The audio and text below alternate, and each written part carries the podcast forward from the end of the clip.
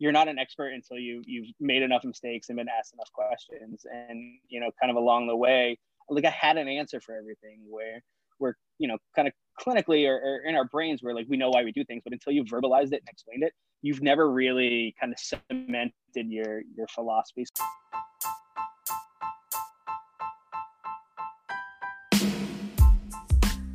Hey everyone, and welcome to Sports RD Snippets. I'm Liz Waluka, a registered dietitian and board-certified specialist in sports dietetics. Every Wednesday, I'll be bringing you a sports dietitian guest that will share advice, insight, and rewards of the profession, snippets of their own career path to becoming a sports RD. Hi everyone, welcome back to Sports RD Snippets. I'm so excited to have Joel Totoro today on the podcast. Joel is a veteran sports dietitian that shares his incredible story to becoming a sports RD that will inspire you to take a risk and go for it. Joel shares his experience working in the ICU and how those skills translate to the professional level. Joel Totoro is currently a registered dietitian and director of sports science for Thorne. Previously, he was the Nutrition Solutions Manager at Exos in Phoenix, Arizona, working with the Performance and Innovation team. Prior to joining Exos, he was a sports dietitian for the University of Michigan, working with football, hockey, men's and women's basketball, and the chair of the Human Performance Committee. Joel came to Michigan from the New England Patriots, serving 8 years as team dietitian, where he became the first full-time sports dietitian in professional sports. While with the Patriots, he directed all aspects of the team's nutritional needs and worked closely with the team's performance and medical staffs. Joel also served as the assistant chief dietitian at St. Luke's Hospital in Massachusetts, specializing in trauma nutrition from 2002 to 2004. He received his Bachelor's of Science in Allied Health Dietetics from the University of Connecticut in May of 2002.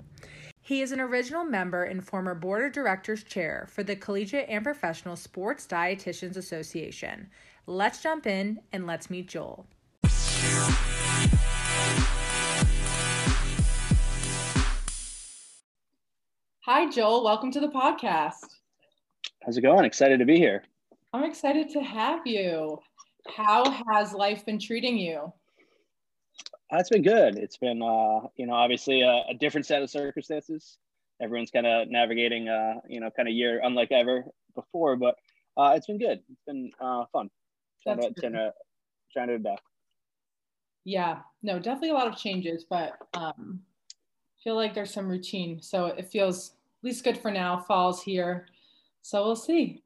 But yeah, so I like to start these episodes off with how we know each other. So I remember, I almost forgot about this, but I remembered because it was important. I remember I went to APW in 2017 and it was in Arizona, and I landed and you texted me. I didn't know you. Like, I mean, I knew of you, but I didn't know you. And you were like, hey, you have a 617 number, like, welcome to Phoenix. Like you were from New England too. And that was really nice because I didn't really know anyone. And I was like, oh, that was so nice that he reached out to me. And then I realized that APW in 2018, that was the year that I got the job at UConn. And that's probably where I found out that you went to UConn. So we have the Huskies in common. And then I'm also from New England, so I'm a Pats fan. And you were the sports dietitian for the Patriots. So go Pats. Yeah, absolutely. Yeah, no, it's fun. It was, I always get excited whenever I see, and having lived away from New England, you know, you pick up an area code and you're like, yeah, I get really excited about it, you know. And kind of the further west I went, I started claiming like Maryland as New England, like just somebody East Coast, right? So it was fun. Yeah. I love that. That's amazing. All right. So let's jump in. Joel, can you take us through your career path up until this point, where you started and where you are today?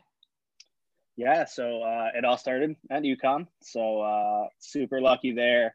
My senior year, the exercise physiology group from Ball State, which included Dr. Jeff Bolick, who's a PhD in kinesiology as well as an RD, came to UConn. So I was able to get an internship with them, do some of my research hours with them, and just it was the first time I kind of realized like, okay, sports nutrition can be its own thing, right? At that time, it was, you know, consulting only, and there was one person for every city that kind of claimed it. And Jeff was the first male dietitian I met, so that was awesome. You know, just to kind of, it helped me kind of put myself in the in the profession at a time where I was kind of questioning where I was going to go. But I didn't get into sports right away. Like I said, it was in its infancy. So I worked out in Massachusetts at St. Luke's Hospital in a hospital group. And I was working in surgical ICU was majority of my role, which was awesome to be able to kind of see. It's kind of forced interdisciplinary at that level. You know, you're in grand rounds. You are the smartest person about nutrition in the room. You know, figuring out, you know, the pharmacist and I doing, you know, TPNs and tube feeds. It was exciting that like every day mattered, you know, and it wasn't, there was never a routine, you know, so it never got boring. And, you know, you're seeing cases that you only read about in textbooks. So it was really exciting to me there. And I had the best boss ever there, Beth Winthrop, who's just a phenomenal human being and was really interested in nurturing me, you know, from the jump and treating me like a full-on professional, you know, 3 months out of college. So that kind of really honed my kind of like a vision of the workplace and kind of dynamics and what's expected of a dietitian, you know, kind of in the world. So that was extremely helpful. And, you know, a little over 2 years into that, I was actually about to start a statistics course to look at going the PA route after working with all the GI docs,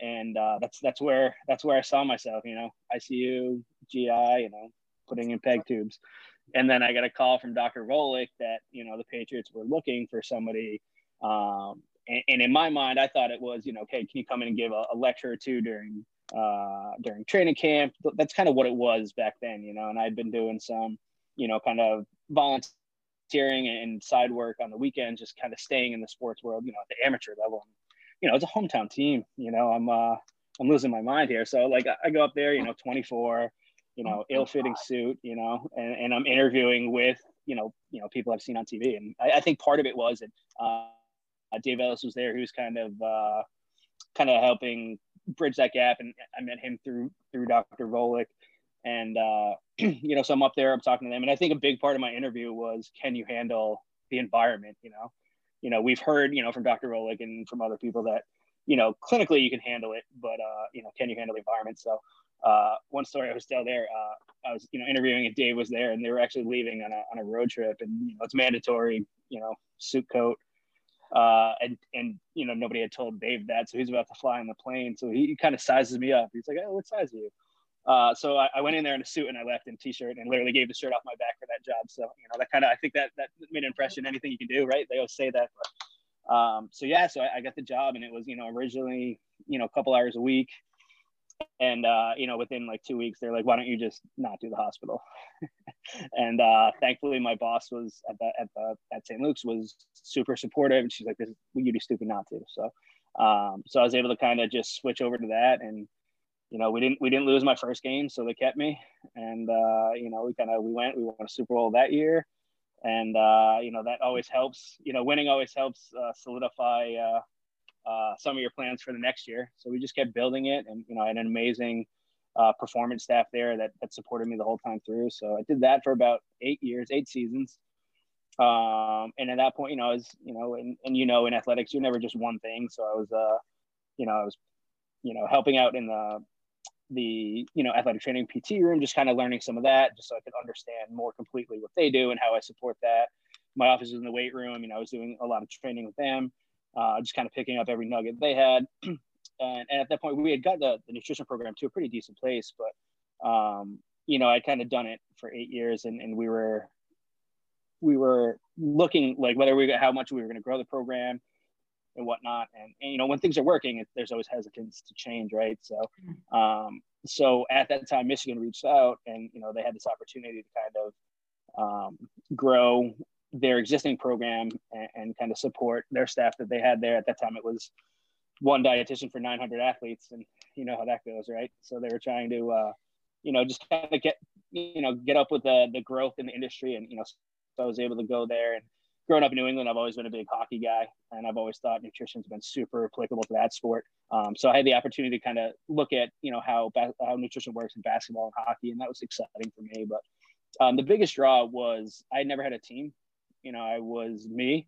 I was the department, and you know, as great as it was to have, you know, strength interns and athletic training interns come through, I kind of didn't really have the opportunity to mentor, which is huge for me. It's why I am where I'm at. You know, I've had some great people in my life. So there was that opportunity.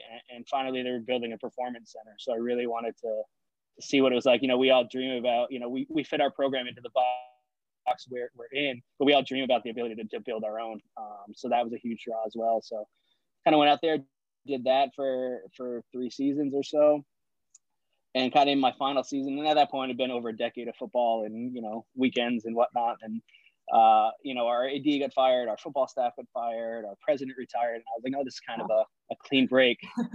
see what else I can do in the industry. And, you know, at that time, the opportunity came up. You know, I had found Thorne through, I was trying to find a clean magnesium for my athletes. You know, I was starting to identify that was a problem for a majority or most of my athletes. And I just couldn't find one that I liked, you know, that would be GI tolerable. And I ended up finding Thorne, who was at that point only available through medical practitioners. So you had to have some kind of license to access the product line, which is great for the quality story. But they were starting to launch you know, take some of their products and certify them and kind of launch this elite athlete program to give that quality to our athletes. So the opportunity came up to kind of help launch that and kind of create and formulate that, what that program looked like.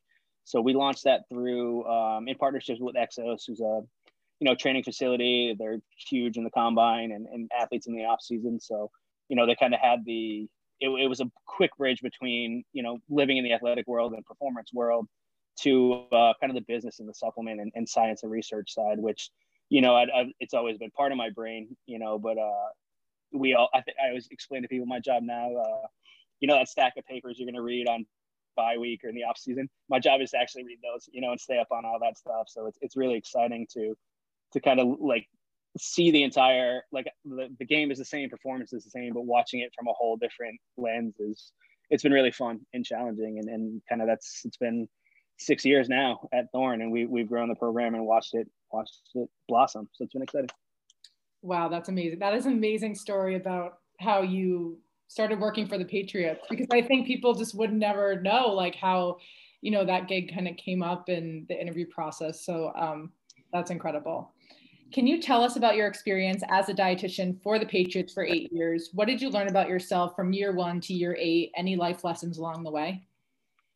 Yeah, that's a whole podcast, right? But yeah, no, it was, I mean, I learned a ton, and it was because at that time, and I know we've grown the profession so immensely, but, you know, at that time it was, you know, not even 20 years ago.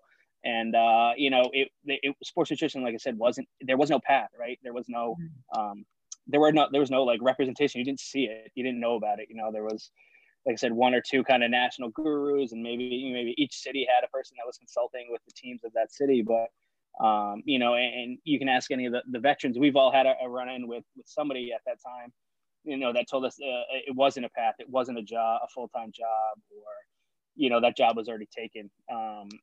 So the good thing about that is there was no landscape, and you had to learn everything all at once. So, you know, I grew up really quick. I learned some soft skills, some interpersonal skills really quickly. And I would say that's probably you know, the biggest aspect was really learning, to me, I guess, to understand, to have mastery of my job in the organization. I realized I had to know what my job meant to everybody else and how to see it through their eyes.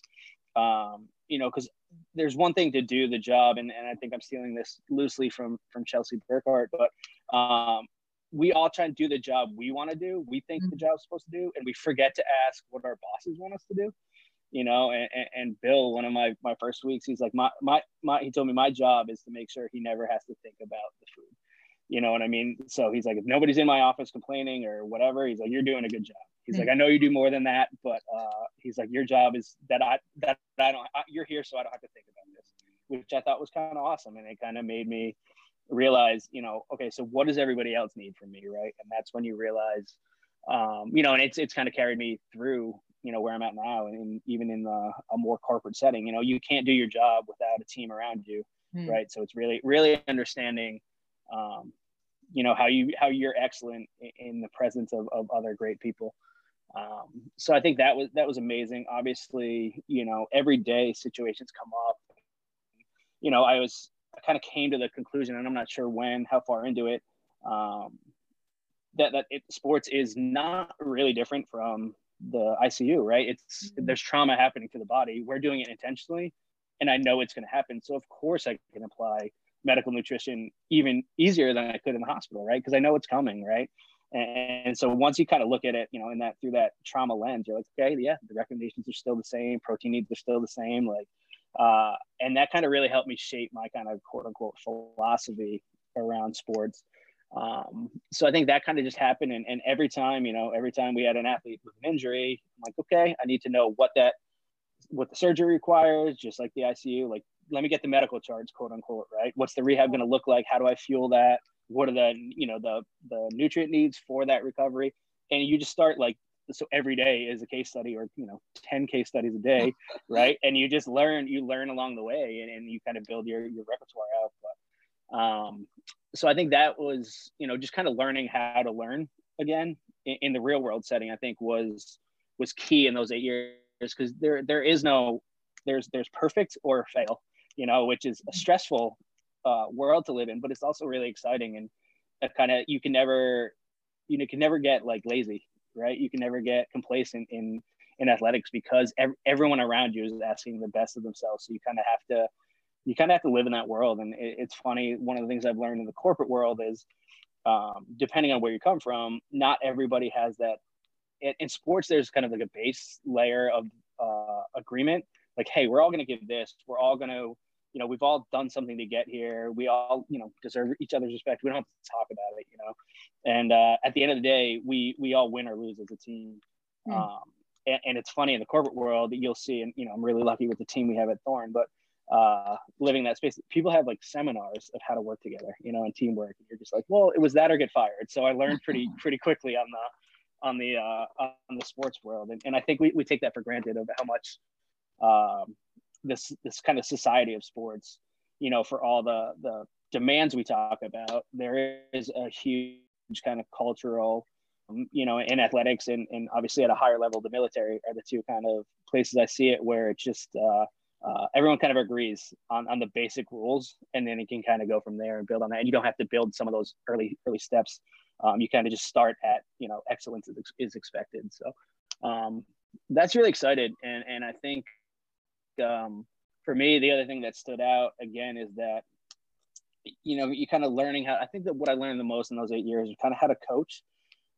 You know, I say a sports dietitian has to live somewhere between professor and coach, because you never know who's going to ask you what their knowledge demands are. But if your message isn't hitting home, you know, I mean, I think I've got probably, you know, 2 notebooks full of catchphrases I've stolen from other dietitians that I was like, that's the best way to explain that, right?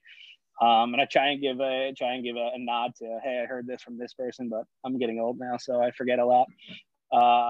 But yeah, so it's learning how to coach and learning like that interpersonal and that kind of those soft skills. The best design is a hard thing that I think, and I don't want to say it was an intentional ego, but learning that sometimes in order to get the best result, you have to compromise, right? Like you're not going to go from somebody who's has no knowledge. I was like, okay, hey, can you do one thing for me? Like, you know what I mean? Can you have one fueling after training instead of going until 8 o'clock at night? That's a win, and that gets you to, you know, that's building rapport, it's building, and it gets you. But, you know, something's always better than nothing, and kind of understanding that, you know, I want everyone to be at the highest level, most dialed in, you know, kind of perfect plan for them. Reality is that's not always that time. The readiness isn't there. So I think I learned how to coach and explain my message in those 8 years in a way that I'm not sure I would have as fast as I did in the clinical world. Wow. I think it's really cool hearing how in the clinical setting, in the ICU, how it probably took you a little longer to realize how those skills can really translate at the professional level. And I feel like that's really refreshing, because I think sometimes as students are just getting into the field, you feel like you're really boxed in. Oh, if I choose this path, I'll have to like stay here, or have to get experience here in order to go there. But whatever experience you're getting will likely, you'll find a way how food service, clinical, community, it can all translate to whatever your next role is. So I think that's really cool. What was the transition like going from pro sports to the collegiate level when you started working at the University of Michigan? I think I'm, for all those reasons I talked about in years 1 to 8, I think it made my job at Michigan a lot easier because I had answers to a lot of those questions. I had, I had a program. You know, I would say, you're not an expert until you've made enough mistakes and been asked enough questions. And, you know, kind of along the way, like I had an answer for everything where we're, you know, kind of clinically or in our brains, we're like, we know why we do things, but until you've verbalized it and explained it, you've never really kind of cemented your philosophy. So I had a core belief system that it was easy because the majority of my job was football. It was kind of the ingredients are the same, the general recipe is the same, but you know, there's just some tweaks. So that really helped. And I think that's going anywhere from one job to another. Really just, like I said, your resume never goes away, but you're able to take, and even a negative influence in a previous job teaches you what not to do, you know? So I think having that experience and a little bit of, and as I said, sports nutrition full-time wasn't a thing, you know, it was, you know, me at the pro level when I started full-time, and then, you know, 10 people at college and maybe a little bit higher, but you know, there was not, we all know each other within a month. So, you know, that's how small the field was. So knowing then at that level, you know, and I was super lucky. I walked in, you know, from the pro level, from being on the sidelines and watching it to deregulation had just happened. So my job got way easier thanks to kind of the battles everyone fought. So, so that was great, but it was really having that philosophy and one of the things, and it's learning that, and I think I said this at APW, your 5-year plan may not start until year 2, and that's okay. Like sometimes year 1 is just figuring out where you are, where they're at, what they need, politics, all that stuff, and learning that it's not necessarily like you're doing something. It may not be at the schedule you're on, but you're making a bigger impact than you realize just because it's kind of rudimentary to you. And these are the obvious answers. They're new to some other people. So just kind of realizing, learning how to evaluate yourself from, you know, step back, see what you've actually done. You know, because if you had asked me what I did year 1 at New England, I would tell you I didn't get fired. You know, that's what it felt like I was doing, right? But in reality, you know, I was building, you know, implementing a lot of things that weren't there just because I was able to be there every day. And, you know, that was new. So, so I think that's made the transition super easy. You know, it was the first time I had, you know, more than, you know, 5 people in the performance staff, you know, so I had the access to all these amazing athletic trainers and, you know, sports psych and just the infrastructure was there and it was different. And I did go from kind of a peer, you know, and when I started in the league, I was younger than most of the guys at kind of rookie age. And then now I'm coming in and I am a coach. I am a mentor to these, you know, 18 to 22 year olds. So I had to change a lot about how I coached, you know, and I was more of a mentor and a coach, and it was, you know, they physically were about the same size, but mentally I had to realize, like, okay, this kid's 17, he's 6'3" and 200 plus, but he's a 17-year-old. So, you know, I'm dealing with that side of the kind of coaching continuum.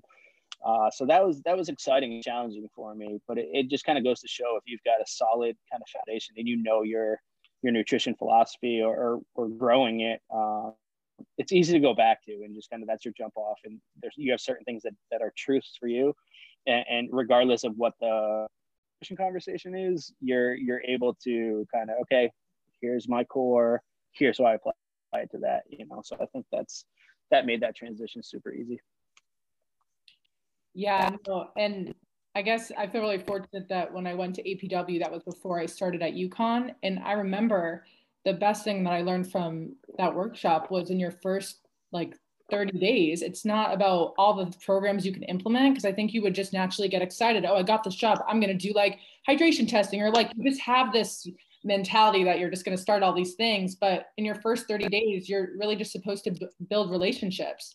And that was the best thing that I ever kind of learned, because it sounds really obvious, but it took the pressure off myself to feel like I have to like start all these things, and really like you said, you have to figure out like what is your Boston vision for the program, because if I have a different vision than my boss, that's not going to be helpful. So going in and just meeting everyone you can and building relationships, like you said, that might not feel like your 5-year plan started, or in a way, but that's the foundation. And if you don't have the foundation, then all those services that you want to implement won't really make that difference.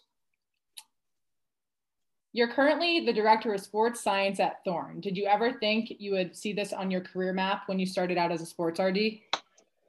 For sure not. Part of that is because, you know, I didn't see past, you know, season one, you know, and then season one, I didn't see past season two, you know. It was just, like I said, it was such a wide open field, which I love about this field is you can do anything with it. Right. And, but I have always been super interested in the business side of things. I love like the psychology of, marketing and how, you know, consumers make decisions. And I love how, you know, this color makes people feel this way. And it's just stuff I've kind of learned along the way from some, you know, amazing sports psychologists and whatever that I'm just kind of like, okay, I can apply the scientific method to anything. So being able to work with experts on that side of it and just really understanding some of that stuff and really digging into the regulations and how hard it is to make a, you know, a clean, unadulterated, you know, intentionally or unintentionally, depending on the company, just really the regulations around that. And then what drew me to the opportunity was the depth of the research side of Thorne. So, you know, as opposed to, you know, a lot of companies will have a board of directors. Thorne is a research company that has a product. And for me to be able to work with, you know, team of PhDs and doctors and naturopaths and other dietitians that, like, for so long, especially in sports, you know, you may have a staff, but some of us didn't or don't. And it gets a little bit cumbersome being the smartest man on the island, right? So for me, you know, some of these calls I'm on, I'm by far the least intelligent person on the call. And that's the best place for me in the world. You know, like, I'm just to have that kind of, I always tell people, like, you need to build your cabinet. We can't know everything, you know, so I've got, you know, vitamin D. I know someone that's going to be, you know, 3 articles, 5 articles ahead of me, you know, I worked ICU and then, you know, male dominated football. So, you know, we had a coach whose wife had, you know, was having twins and had gestational diabetes. It's okay for me not to know that, you know. I know enough to know the questions to ask. But, you know, so I leaned on my people and my colleagues that are still working in that world, you know, women and infants and learning. So I just, you know, was able to plug that into my existing knowledge base. But for me to really be able to dig into, you know, I haven't touched, you know, we did a little bit of IRB proposal at Michigan, but other than that, I haven't lived in the research world since, you know, my exposure with Dr. Volek. So having, you know, listening to how the research project is planned and remembering all that stuff, and then just kind of like, again, like changing your lens, right? Like the facts of nutrition, like the body hasn't changed all that much in hundreds of years, right? But how do we impact that from different ways, right? So that opportunity to really just get into the, you know, I wanted to learn the business side, like I said, but really understanding, you know, looking at from a research perspective, from a cutting edge perspective, you know, where there's the opportunity, and, you know, it's been building over 5 years to get into the testing and the genetic and the biome and really how that interplays. So I kind of love being challenged and seeing the facts kind of evolve. There's a saying, gosh, I forget where it's even from, but it was, what do we know? What do we think? What can we prove? And in sports, we need to live pretty solidly between what we think or what we know and what somebody's eventually going to prove peer reviewed. And it's nice to be on the side that's pushing the, you know, the peer reviewed to make things, you know, rock solid and political and policy, you know. So I know we've been, you know, for years, it was like, yeah, vitamin D is important, magnesium is important. And like, it was, you know, pretty obvious to all of us, but, you know, we weren't getting lab values. It just wasn't in the draw. So as those came up, and then, you know, we've seen all the information on omega-3 indexes and all the stuff, we're like, yeah, obviously, like, we could have told you that as dietitians that was lacking in the athlete's diet, but proving it and letting other people saying it and impacting policy, you know, at the, you know, the NCAA level, even when we're, you know, permissible to give to athletes some of the, you know, we went from deregulation to the 30% rule to omega-3s, you know. So those are all, you had to put the data to it to make people be like, oh, that stuff you were saying 3 years ago was correct. Awesome. You know? So, so it's fun to kind of live on that side of it and kind of be And I think we've all, as practitioners, we've all dealt with some of the worst in the supplement industry. So it's great to be part of that, with NSF and other people. I was kind of cleaning up the industry or trying to, kind of feel like we're the sheriffs in the wild west. But, the more we do it and the more people we tell the story of why third party is important and kind of what can be or not be in a supplement. We kind of hold a mirror up to the rest of the industry. There's a handful of companies that do it well, but it's fun to kind of live on that side of the world too, and then because I work, with all our partnerships, I'm still able to, I still have my toe in the sports performance world. I'm able to see, how the products we're designing and providing are implementing change in athlete health and wellness. So I still get to live in that world, designing protocols, talking with some of the smartest people. And it's great because I still get the questions that are like, hey, we have this athlete, this is what's happening. What are we missing from your lens? So I still get to live in that world and use that part of my brain, the coaching and the clinical application, but also kind of get to live in the research and academic world. That's awesome. No, that's such a cool perspective and unique in the supplement industry, kind of like looking on the inside out, but also having the experience on the other side while still having both of those experiences. So that's really cool. What is the best piece of advice you've ever received in your career up until this point? Oh gosh, there's so many. I guess kind of two really early stuck out, and they're not sports related. My very first job, I was covering a maternity leave at Rockville Hospital, just down the road from UConn, and so it's a small hospital in a bigger hospital system. So, but there is a 9-bed ICU there, and so I'm legitimately, I think, 2 weeks out of graduation. I was supposed to start in June, and then the woman I was covering for, went bed rest early on a maternity issue, so sitting around and anyone not sign off on my work yet, so. And our infectious disease control guy was like, hey, in this room, you are the smartest person about nutrition. You're the expert. What you say is important, so, and that's kind of really stuck with me. I was like, oh God, he's like, I don't know anything about this. He's like, our docs can't write TPN. So, which was awesome to see, again, that lack of ego that translated over into sports, and you see it there too, but it made me realize okay, yeah, no, I am the most educated person on this topic in this room. So there are situations where I have to speak up. I have to be confident. and it's my job to be prepared, to be that expert going into these meetings. So I think that was kind of just an eye-opening thing that yeah, no, I'm we are as dietitians, we are the nutrition expert, and it is our job to, communicate that and be the, kind of loudest voice where it's appropriate within our scope of practice. And then I don't know why they stuck with me so much, but I think it was just kind of a impact on my philosophy on collaborating and teamwork. But Beth Winthrop, my first boss at St. Luke's, who's again one of the greatest dietitians humans I've ever met in my life. In my very first couple of weeks, she said something along the lines of, "I'll never hire anyone I'm not willing to work for down the road." Which I think is just a great way to put it. It's kind of the idea is that, so either, I'll, her staff, me, will push, her to be the greatest, right? Because, she's managing people that are striving for excellence. So it'll either continue to make her, grow her, challenge her to be the best she can be, but also you want to build a legacy, right? It's part of what we're doing in sports. So, I left New England, Ted came in and has taken that program to heights I couldn't have imagined, right? So you always want to continue to be building a base for somebody else. And I think that was, great for her to realize, and it goes into mentorship too. It's just not at your program, but, the time you put into somebody, that is building a framework. So they don't have to go through the beginning steps you had, dude. They don't have to clear those paths. And it kind of stuck with me. And between her and Dr. Volek, just the mentoring,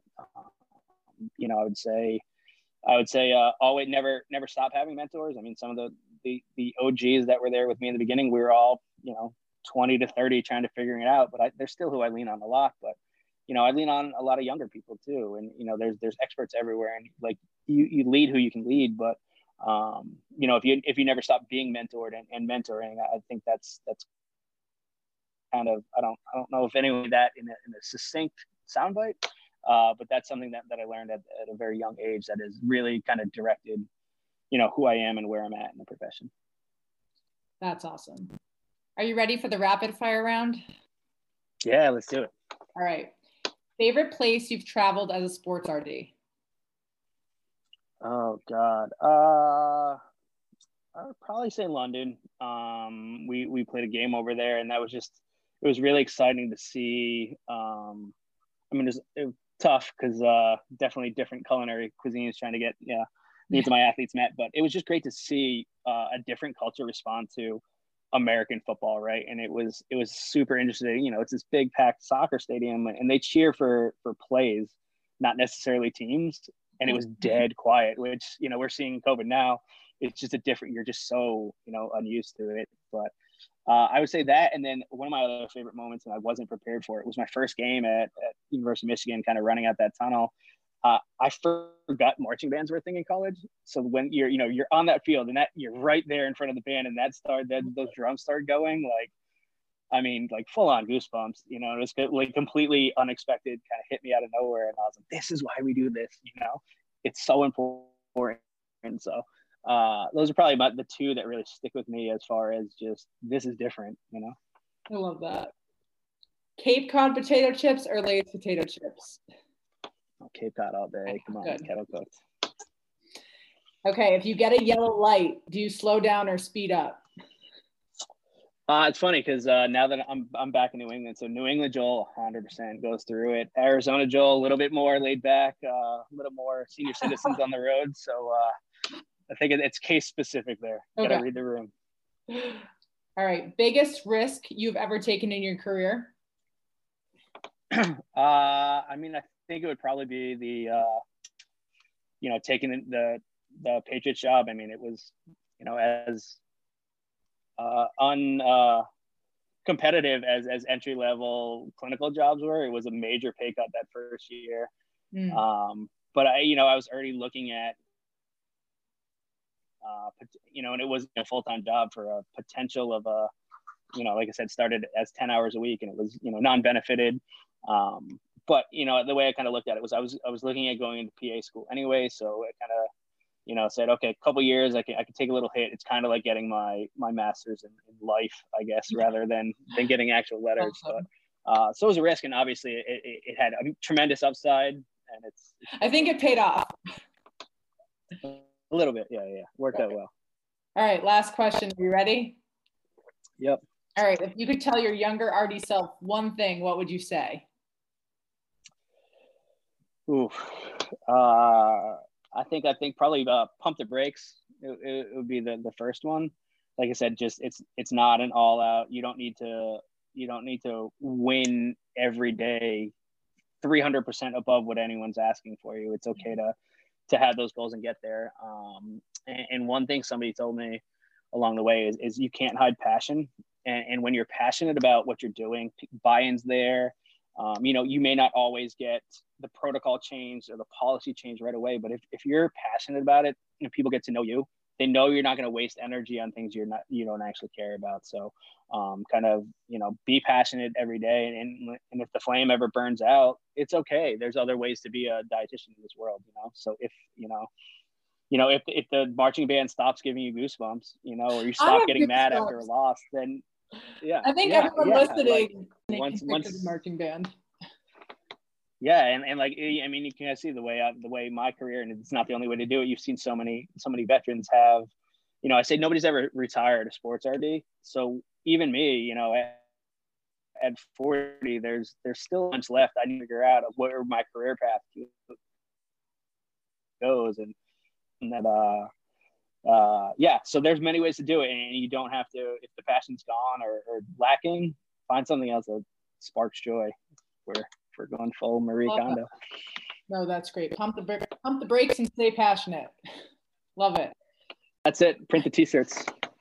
We do need t-shirts. Joel, thanks so much for being on today. Go Pats, go Huskies, and have a great rest of your week. Absolutely. Thank you.